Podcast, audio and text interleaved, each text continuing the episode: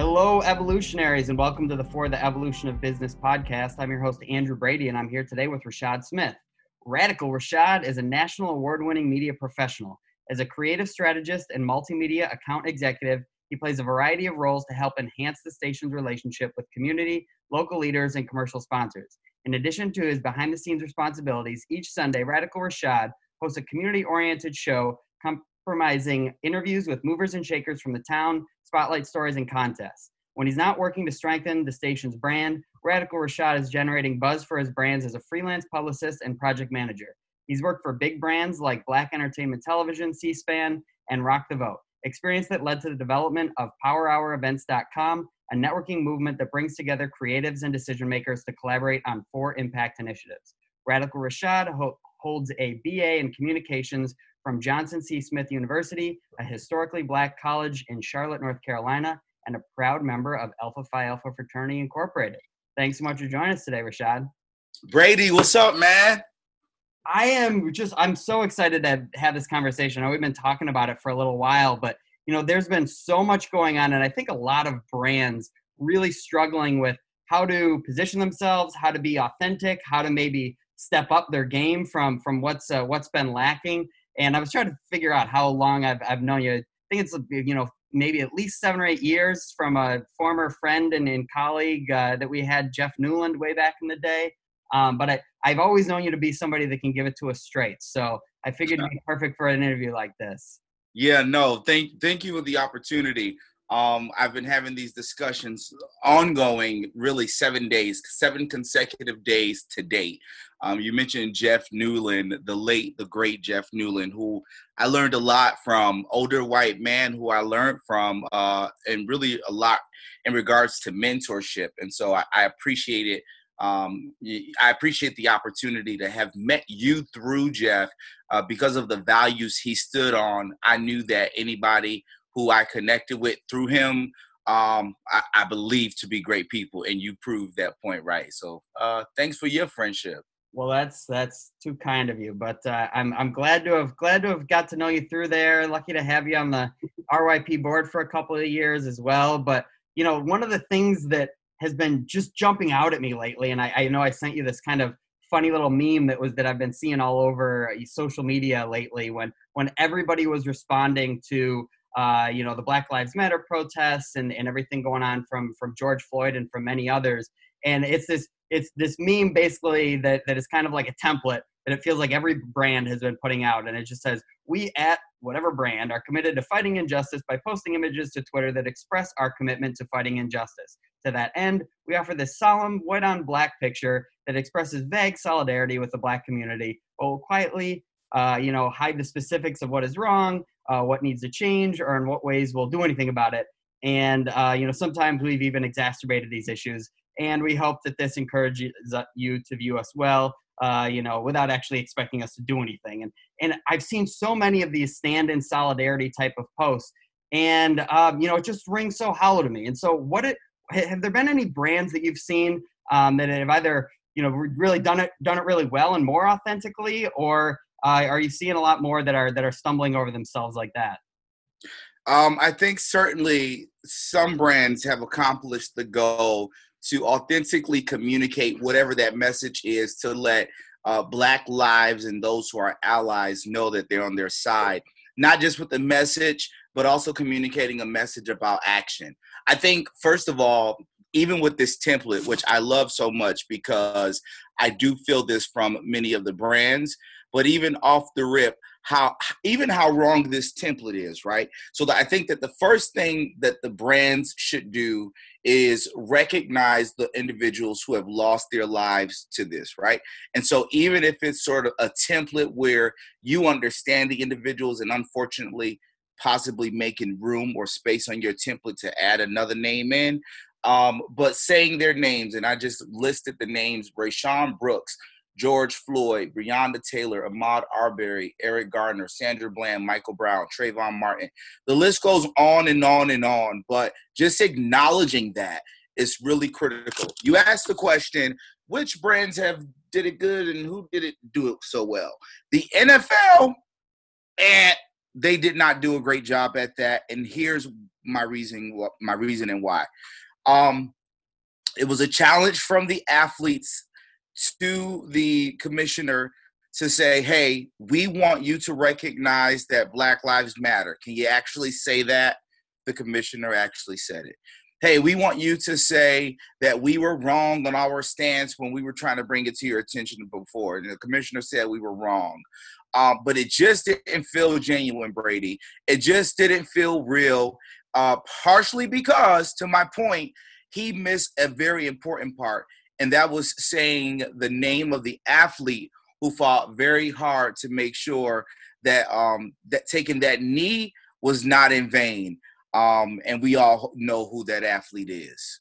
Yeah, you know, it's something that has been going on a lot in terms of some of these discussions of whether or not these brands are being authentic. It's sometimes getting a feel for whether or not it's going to impact their bottom line in a positive way, right? Like I think that some of the reason that the NFL certainly, you know, was for a long time hesitant to maybe take a stand is because probably a lot of their audience, you know, is not crazy about some of the things that Cap was doing, right? Like they were not, you know, in favor of it. And so the NFL was worried that if they stood with him or if they stood with Black Lives Matter, that, you know, that people might jump back or might boycott or protest or whatever the case may be. And so I think that that's a big piece of it. Is in some ways it's a step in the right direction, of course, that they're, you know, apologizing directly and saying that they were wrong, but their refusal to specifically apologize to him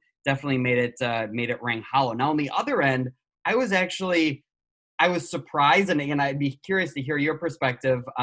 I was somewhat surprised when NASCAR decided to ban the Confederate flag. As like sad as that sounds, because I don't even know how in 2020 that's even still like a thing. But at the same time, a lot of their fans, I don't want to, you know, put them all in one bucket by any means, but a lot of their fans are probably people that, you know, find that pride in the Confederate flag and say that it's a part of their history. And so I was surprised to see it. Did you feel like that was a step in the right direction because they might be taking a hit, you know, in their bottom line, or what was your feeling on NASCAR's stand? Yeah, no, I don't know how much NASCAR would be taking a hit in their bottom line. So I'm not a NASCAR fan, and I don't have a lot of family members or friends who are running. I remember applying to a job to NASCAR, living in Charlotte, North Carolina, and going to school in the area. Okay. And so I remember like the hustle there, but even with that, I'm like, this is not really for me. This is not a, you know, NASCAR, but I didn't know that they had these Confederate flags still visible there. And so when I heard it, I think that is something where you say, all right, here's a brand who's really taking this movement and doing things in the right direction. The fact that NFL did not call Colin Kaepernick's name out, for me, that was an incredible sign of you did not mean this. The idea that NASCAR, whose base is probably predominantly white men, white families, take away the Confederate flag of what we know for many folks to advocate for and push around American history of some sort, for them to do that and almost risk their bottom line, whatever that may mean, right? For them to risk that says to me that that's an opportunity that us as Black people who are a part of this movement, allies, should talk about and promote. Because I think that a lot about this movement is risk-taking. And so what NASCAR did to me, although we should not have this conversation because I didn't know it existed. But when I found out that they did it, I was sort of relieved. It was a sigh for me. Like, you know, I'm like, oh, wow, they still have that. But wow, they also made this statement and did it. And so I think we have to also figure out ways to acknowledge, not applaud, which I have an issue with organizations or individuals saying that we should applaud companies and brands for doing these things. We're not necessarily applauding because there's so much work to do, but we should acknowledge, and NASCAR is an example. That's interesting. That's an interesting way to dice it there, because I do agree. You know, I think that you know, there is a difference between acknowledging that progress, you know, needs to be made, but also nudging them forward in a little bit of a direction, which, you know, I think is one of the other things that I wanted to talk with you about, because you have this perspective and this expertise around marketing, branding, and there's certain brands, like for example, I heard about Citibank, and their CFO said that he was going to donate to some social justice causes. Meanwhile, Citi as an organization has given hundreds of thousands of dollars to members of Congress that have an F rating from the NAACP. So it's like when you are directly, and sometimes in a fairly opaque way, you know, going against some of the things that you're pretending to espouse, you know, I think that is certainly, you know, that is a red flag. But there's also a lot of other organizations where it's maybe not that explicit, right? Like there's probably many who maybe recognized that there was a problem, but didn't do enough about it, or didn't make it enough of a sense of urgency, whether that's the way that they were branding and marketing themselves, whether that's the way that they were, you know, promoting diversity within their organization or within the leadership of their organization. So for those that maybe are committed to this journey, but maybe recognize that they haven't done enough in the past, is it better for them to stay silent until they start to prove some progress? Or would you recommend that they kind of own up and apologize to their mistakes and say what they're doing? Or what is a good way for organizations who are truly committed but maybe haven't proven it yet to start to dip their toe into the water of making this progress? Yeah, at this toe, the toe dipping is you're too late. You should be at the neck in the water. I think that, so no, you're not too late. However, you need to jump on board before you are too late, because I think that the culture is watching, and we're being cognizant of who's saying what and when they're saying it and how.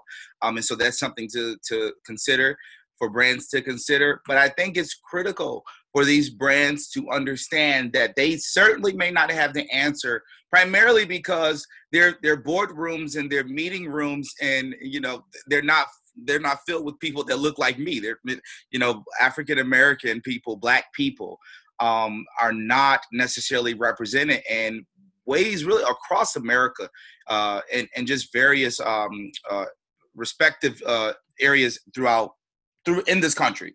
So I think that for brands, it's really critical for them to reach out to folks within the community who might be able to help them understand this movement a little better, help them understand the concerns of Black people a little better before they make this blanket statement. Try to truly understand what are the issues and what are the concerns, and even more deeply, try to look at it through this lens of an enslaved people.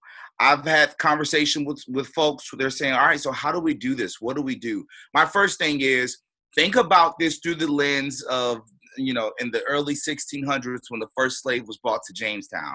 Like, think about it from that perspective and how they were enslaved for over 300 years, 400 years. Like, I mean, you know, think about it from that perspective as you're trying to figure out, how do I take my stance in this fight?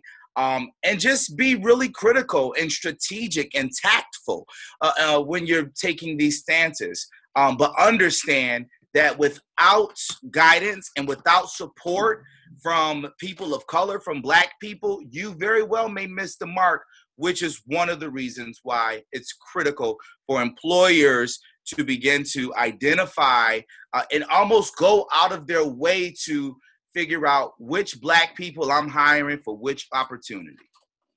Yeah, it's a great point. And there's actually, I was at one of the protests a couple weekends ago. I've been at the last couple, but this one was a couple weekends ago, and they were saying one of the people that were up there, I'm not sure what their name was, but they were talking about how basically you want to put us on your brochures, but you know, you don't want us to be your bosses and things like that. And I think that that's such an important point, is not only, you know, figuring out how to, you know, have diversity within your ranks, but also making sure that you have diversity throughout your ranks, you know, throughout into leadership positions, into your board, because first of all, you should want to reflect your customer base. You should want to reflect the overall, you know, communities that you're a part of, because then you can connect with them in a more, you know, effective way.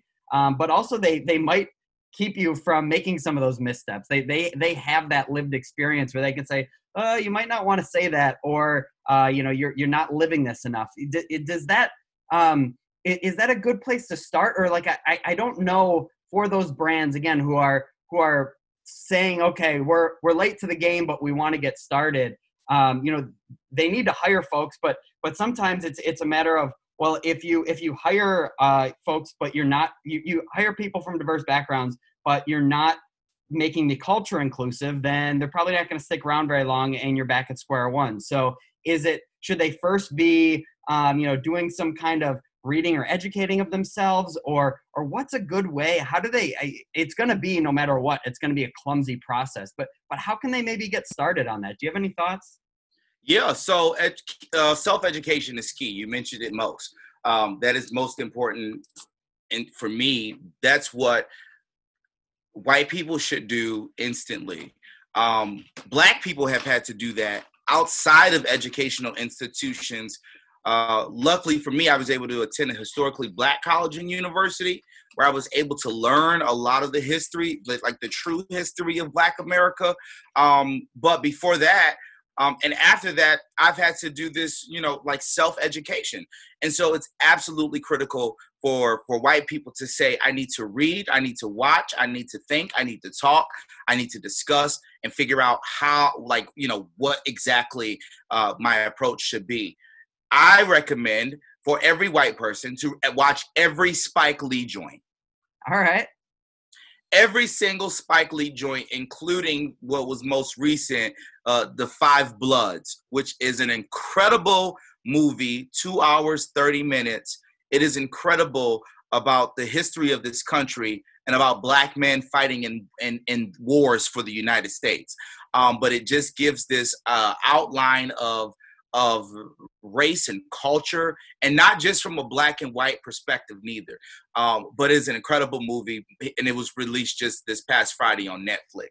So that's a start. That's a start to say, all right, how can I educate myself? Those movies, I think, will probably make majority white people, I'm not counting you in the majority bunch, Andrew, because I feel like you get it, and I'm inviting you to the picnic. You know, like you always got that invitation for me. But I feel like majority of white people will be afraid and nervous when they watch Spike Lee joints because he's so real and raw. We've seen him, he depicted like things that have happened just this year in movies from 25, 30 years ago. The same stories that we've heard over and over. It's just that cell phone footage wasn't there to capture it. And that's 30 years ago, Brady. That is 30 years ago. And so that's a key element for brands and for white people and for Black people to continue to educate ourselves, but for folks to educate themselves start with Spike Lee. Start with Spike Lee. I like that. Well, you know, I think it's so important to kind of embrace that discomfort, whether that's, you know, reading about some of the history. I'm actually 3/4 of the way through The Color of Law right now, just looking at through, you know, housing and redlining and, you know, the FHA loans and the New Deal, and how there was just racism throughout all of that. And then every time that it would get somewhat struck down by, you know, the Supreme Court or something, they'd find other ways around it. And you talk about, you know, financial folks talk all the time about the magic of compounding interest. And it's like, well, if, you know, yes, slavery and you know, Jim Crow and all of the things that happened years ago, and sometimes people are like, oh, well, that was, you know, so long ago, and it's like, yeah, well, not only that, but then compounding on top of that is what's been going on for the last, you know, 50, 60, 70 years. And that's why we're in a place right now where you know, the average white family has 10 times the wealth of the average Black family. And so, like, those are the types of things that have compounded over time. And I think that, as you were mentioning, you know, brands need to be aware of that when they're making statements, when they're hiring people, when they're just putting themselves out there. And the other thing that I think you kind of joked about and brought up was, you know, the picnic or the barbecue or whatever. But I think that, you know, there's a lot of white people that have probably never been the minority in an all Black space, and maybe feeling a little bit uncomfortable and feeling like, how do I navigate this? Or how do I, you know, authentically communicate and all those sorts of things. And it's going to be clumsy, you know, especially at first, but I think that that's something, I don't know, in my experience to try to seek out, has been important as well. Yeah. So let me just say, I'm not inviting you to the picnic. I'm inviting you to the barbecue. All right. Because, and I think this is an important part, right? Because you have said, Rashad, let me know when I say something that you kind of need to educate me about. So the term picnic for Black people is we don't use that word. You'll hear some folks kind of use it. Maybe they don't necessarily know the meaning and the history behind that, but it was a shortened word for pick a nigga. And so that's something that we don't say. Like I would never invite you to a picnic because I don't have them. But I will have a barbecue and you're invited. But that's interesting and something that I wanted to say. I lost your question, though. I know you kind of made a statement and I wanted to respond to it. But I wanted to bring up, too, in relation to what you're talking about, Amanda Mull. I talked about this on Connections. She's a staff writer, Connections with Evan Dawson. Amanda Mull is a staff writer with The Atlantic. And I'm quoting her. She says, what the companies that play this game don't seem to be contemplating is that their businesses frequently don't pay back nearly as much as they gain from their associations with Black Americans. We talked a little bit about the history of slavery. So let's break this down some, right? So I'm thinking Civil Rights Act 1964. My mother was born in 1956. That means when my mama was born, who's still here and able to share stories with me, when she was born, it was absolutely legal for Black people and white people to be in separate spaces. And if you went against that, you could be beaten, jailed, or killed. And I think about damn, that was not that long ago. I have someone here who can talk to me about those experiences. So I think for America in general, we got to deal with those experiences head on. And I'm glad to hear that there's so much conversation around reparations. And I do feel like that is something that we have to figure out. One thing that coronavirus has taught us is that we are able to respond instantly. And this is a point that I make every time I talk. We are able to say, let's change laws. We are able to provide funding. We are able to close down the world. We know that we can do this now. And so because we know that we can respond to a pandemic like that, we need to also respond to this epidemic of racism like that. They're both health crises. I think that for so long, we placed racism on this agenda of politics, and it's really not about politics. It is really about health and wellness in this country and a system of injustice. And so those are just some key points that I kind of wanted to bring up as you talk somewhat about the history and how do we, move into this direction of understanding and knowing. We got to acknowledge. Amanda Mull said that white folks don't necessarily know how much their association for Black folks is building their brands. That is so key. And this is continuous here in Rochester and across the country, where you have white organizations, predominantly white, with zero or little to no staff there, where they're working on projects that are intended to impact Black and brown communities, getting hundreds and thousands of dollars annually, and their employees do not reflect people of color. So just some things to consider. Yeah, no, I think it's a great point. And thank you too. I've learned. I figured it was inevitable, that I was going to say something stupid. And so I appreciate you educating me on that, because I never knew that. I learn something every day, and I appreciate you at least believing that my heart's in the right place. But absolutely, certainly don't have to do that. But I'm grateful for friends like you that do keep me honest along the way. One of the things though that I kind of wanted to ask you a little bit about is, what are some meaningful things you've seen brands doing? Is it them committing to, board membership, leadership, hiring? I saw one that was kind of interesting, where there was a pizza company, and pizza, that I had never heard of previously, but they committed to giving paid time off to their employees to, you know, participate in activism, which I thought was kind of a creative way to, you know, throw some money behind supporting some of these causes. Have there been any other creative ways or meaningful ways that you've seen companies actually put their money where their mouth is? Yeah, so I think Nike and Twitter just deemed Juneteenth as a national holiday. And so this Friday, June 19th, which is Juneteenth, their employees will be able to not work and get paid, right? Amazing. And that's the type of effort that it will take. Of course, Juneteenth is celebrated by African Americans in relation to the Emancipation Proclamation, where slaves thought that they were free, but 2 years later, years went down the line, and slaves were still enslaved, and it wasn't until June 19th of 1865 where African Americans or Black people were told that they were free and all. And so the idea that Nike and Twitter had around making this a national holiday and paying our employees on this day to celebrate culture and history is, to me, is, I mean, that should have been, that should have been the case. Even if we think about Martin Luther King Day, right? Like, folks are still working on Martin Luther King Day, but it takes that type of effort for companies to say, no, we won't work here. We're going to pay our employees.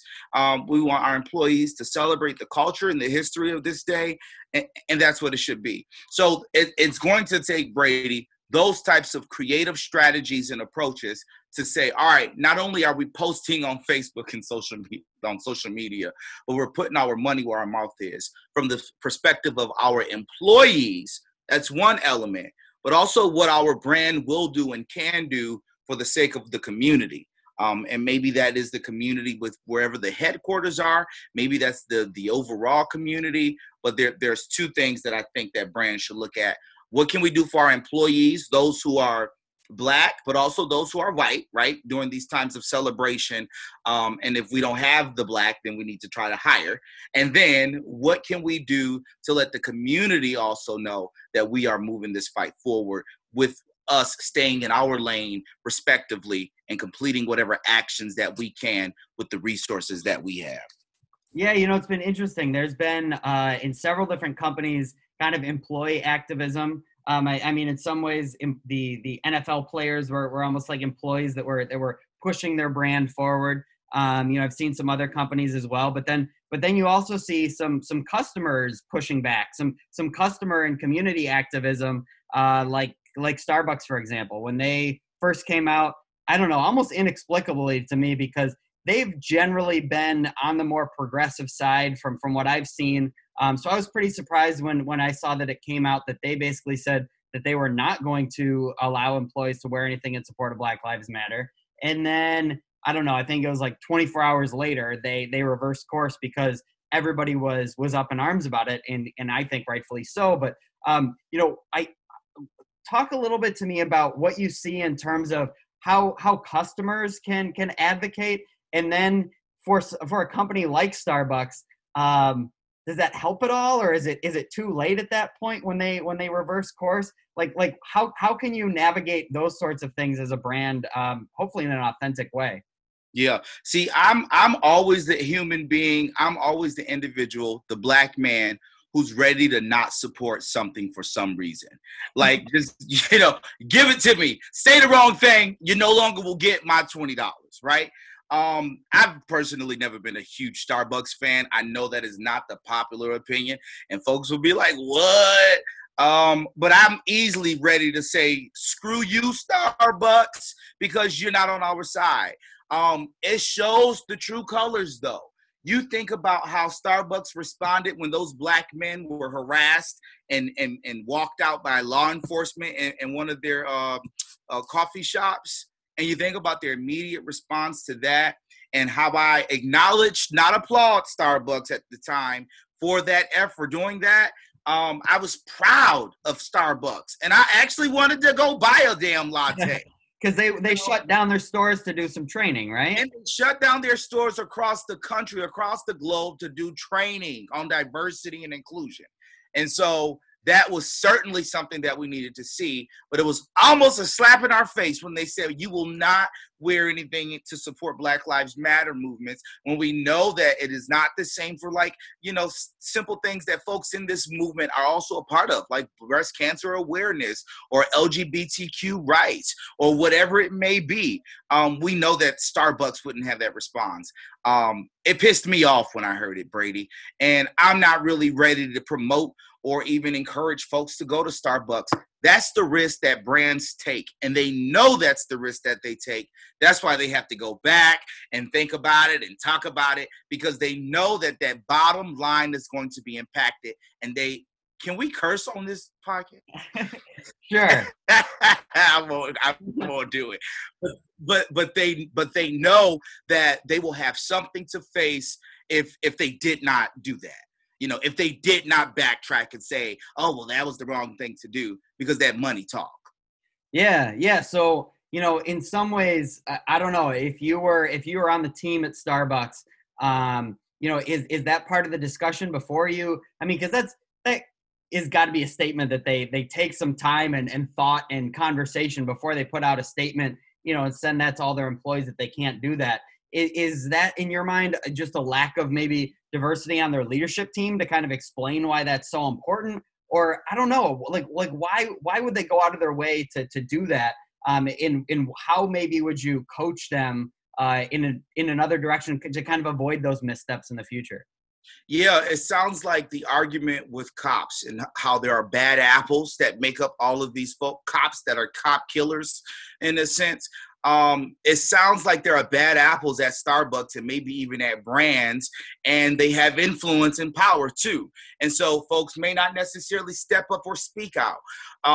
This past weekend, there was lots of conversation around the Black Lives Matter mural around the country, the various murals around the country that I am proud of.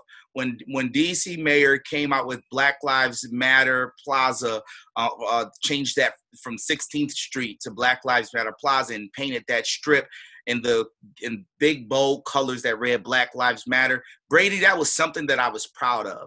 And then I saw the other cities pick it up. And then I saw my second home where I attended school at, Charlotte, North Carolina. I saw them pick it up and artistically deliver. And it gave the community something to be proud of.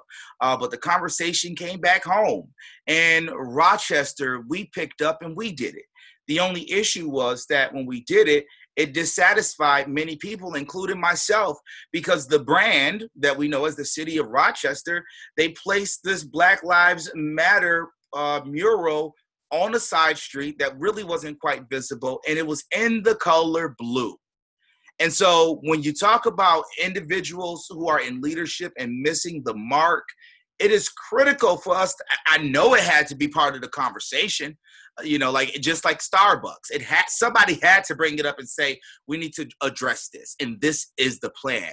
And I thought that was the same thing with the local brand here in the Black Lives Matter mural. Somebody said, we need to address this, and this is the plan. And it was a decision to paint this blue. And I don't know if it was intentional or not, but it did not sit well with the community. And we were upset and we spoke out. And hopefully we'll see even changes around that. But it's that critical when brands are making decisions, Brady, to be that forward-thinking and thought-provoking when they're sending these messages. Yeah, thanks for bringing that up, because while not directly business-related, it's definitely leadership-related in terms of I was gonna bring up, because I've seen some controversy around that. The other thing that I was thinking of that I saw that you had some, you know, opinions on that I'd love to just hear more about was the House Democrats, where they wore the Kente cloth, you know, and they were kneeling and they were trying to do it in solidarity. And I'll be honest, when I first saw it, it was a little bit strange to me. Like I felt like, okay, they're trying, but it looked a little bit out of place, I guess, in some ways. But then I heard that it was the Black Democratic Caucus that had suggested that they do that. So I don't know. I saw some mixed reactions as you were having conversations about this on social media. And I think that, you know, in some ways you have to know as a leader that you're never going to be able to please everybody. But what was your feeling on that, and maybe what could they have done to make it more impactful or navigated that situation better? Yeah, I'm not quite sure. So when I saw it, I smiled, and this was one of those things where I wasn't like furious about. However, I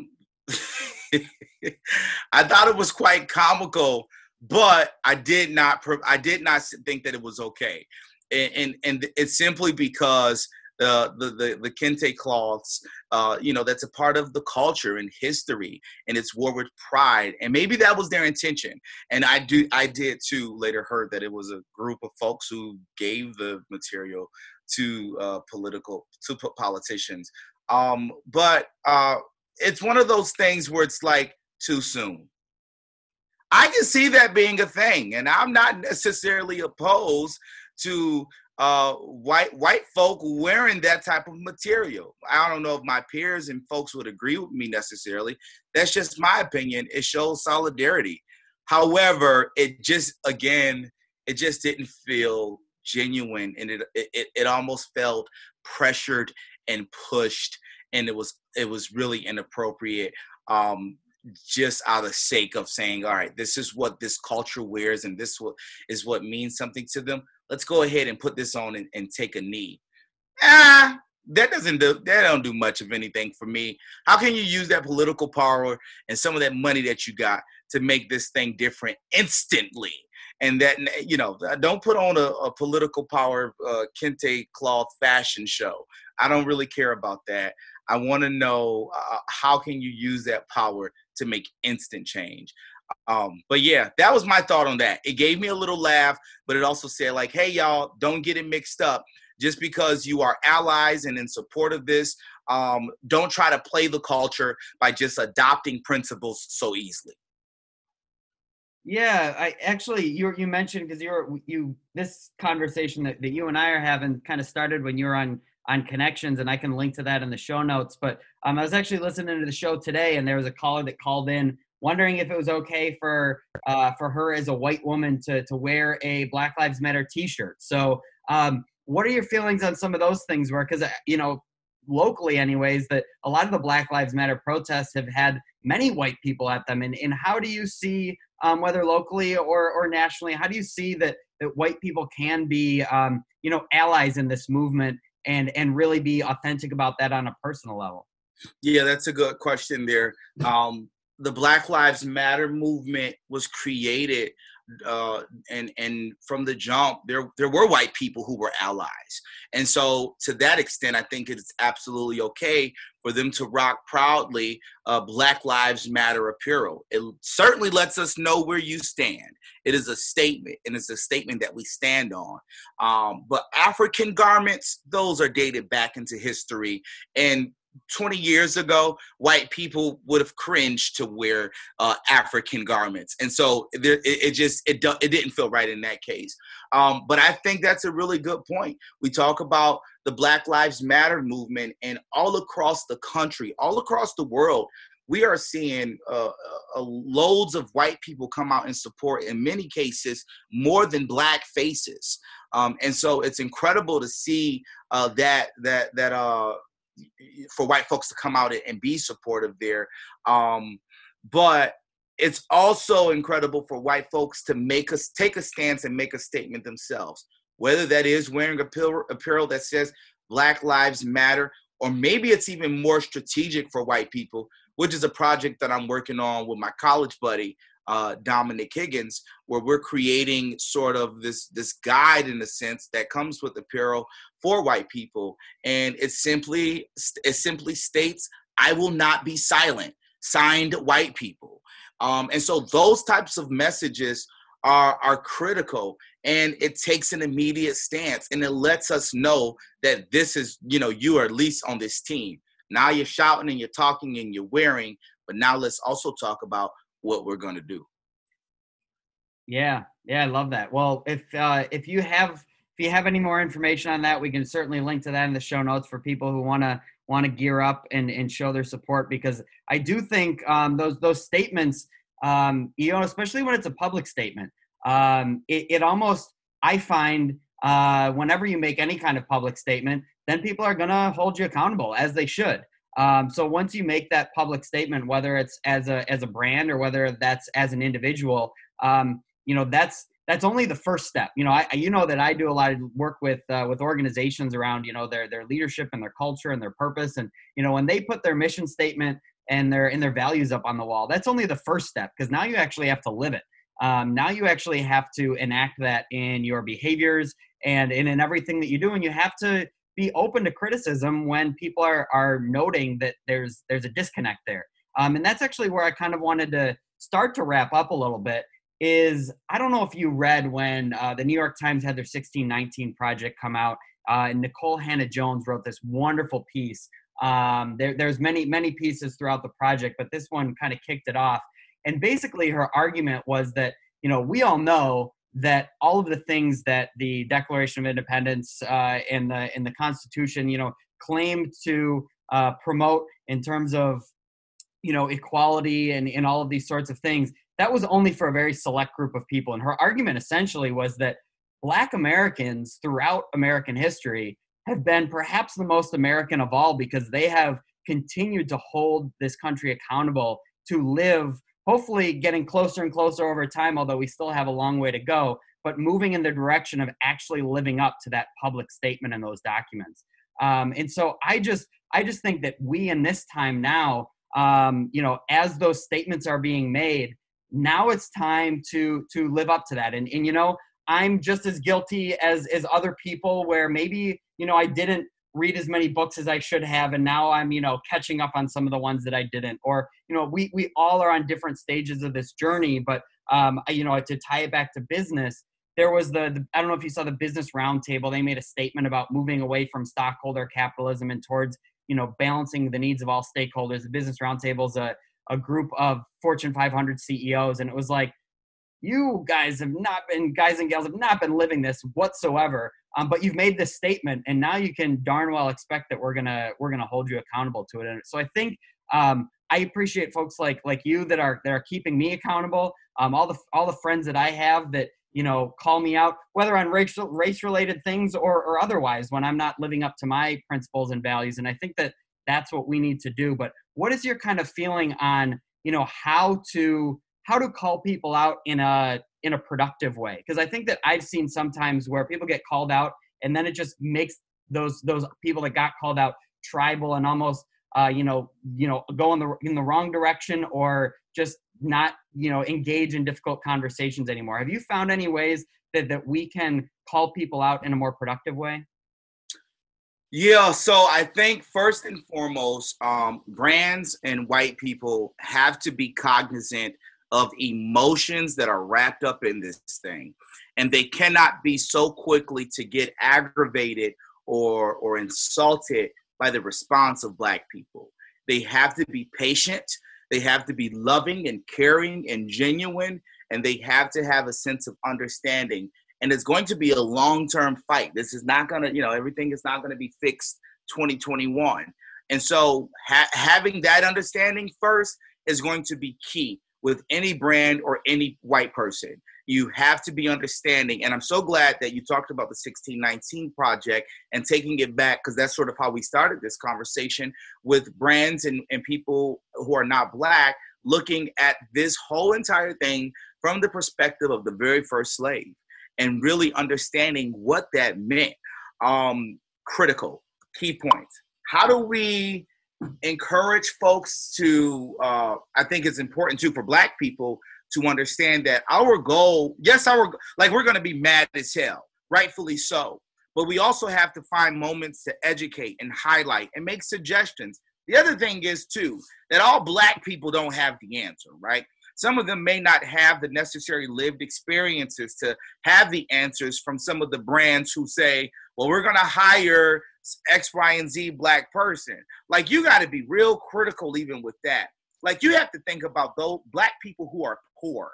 And, the new wave of hiring, we talk about the new normal and what the new normal should look like after the pandemic of coronavirus. And now we got to have those conversations too about the new normal after this pandemic of racism. But the new normal might mean Fortune 500 companies Consider folks who don't have a bachelor's degree or an associate's degree, but they have lived experience that can really help that brand prosper. So I think that's going to be critical in this, in our mindset of how do we meet somewhere halfway? How do we have these conversations that are uncomfortable? Like, we gotta really reimagine life moving forward, thinking about history from that perspective, and reimagine it and in ways that we wouldn't even think of before. There's no way that someone on Wall Street would ever consider working with a hustler that hangs out on the corner of Avenue D and Conkey in Rochester. But that is the type of deep forward thinking that I think that we have to implement as we fight racism. Yeah, it's interesting. We had, for Conscious Capitalism a few years ago, John Hope Bryant came and gave a great talk similar to that, basically saying that, you know, somebody on the corner, they know about distribution, they know about marketing, they know about customer service. It's in a different way, but how can we channel that towards productive ends? Because they do have lived experience and a lot to give to an organization. They have certainly entrepreneurialism, and how do we channel that in a way that's going to be productive? Brady, think about that model too, where, you know, I've worked on so many projects that I've called the Black Projects, that companies that I've worked for, freelance for, they say, oh, call Rashad, he'll know how to connect. And I acknowledge that with those companies all the time. Like, it's not a secret, right? And I get it. And I'm appreciative of the opportunity because I know that it's critical information that my people need to hear. So I've done work even on those corners, like real work in terms of health and wellness and informing folks about information. Think about how critical it is for, back to those comments about from Amanda Mull in her piece, Amanda Mull from The Atlantic, where she says that white folks don't know how much they really benefit from Black Americans. Like, think about the strategy behind communicating messages to street corners. Like, I'm not a street dude. I grew up and born and raised in the hood, but that don't make me street, right? However, if you take those cats that are already on the street and they have those connections and those relationships, and you invest in them, and you're not thinking about the minute marijuana charges or what they're, you know, that's small. We see now, like, the cannabis industry is growing, and of course we know that is dominated by white men in leadership, right? And so there's an opportunity for us to even leverage that with those who are on those street corners. But I say all that to say, you know, there's always conversation about, well, we can't find these people. Yes, you can. The same blocks that you're trying to reach to get those messages out to, those are the same blocks you should be trying to recruit your staff from. Does that mean that you have to work a little harder? Absolutely, without a question. But hard work should not be the case here, because in the case of America, Black folk have been working 100% harder than any other race for years. I can't think of a better way to end than that. So thank you for that. Just in terms of having some of those difficult conversations, certainly thinking outside the box in terms of how you're hiring and recruiting and how you're appreciating talents, and really just hopefully these brands, as they start to embrace this, they can start to have more authentic conversations with their employees and more authentic conversations with their customers through their brand. And we only barely scratched the surface, my friend, but hopefully we can do this again, and we can pick apart everybody that's been making stumbles along the way, over the next couple months. Yeah. And for those brands, you know, this is my shameless plug here, and me reaching very far. And so for those big brands, and you think you did it wrong and you think you got it wrong, hit your boy Radical Rashad, and I can help you walk through some stuff, at least at the surface. But again, to that point, just because I'm a Black man and just because I have my lived experience and I've educated myself, that doesn't mean it stop at me. There's so many others that know more than me, and we have to look at it as an opportunity to really, really take this culture, an essential culture of people, and leverage them and their skills to help us end racism. It's all about the money. It's all about the approach, but it's also about our strategies and tactics when we're tackling these issues. And we got to be very careful, because people are emotionally drained, and we have to acknowledge that And we have to figure out, how do we fight for the people that we call neighbors and friends and colleagues and brother and sister? I love it. Well, Radical Rashad, thanks so much for joining us. And for those that want a little piece of that national award-winning media professional, everything that you got going on, where can they find you? Yes, I'm on all social channels at Radical Rashad. All right. Take it easy. Let's talk again soon, my friend. All right, Brady, thanks for the opportunity, bro.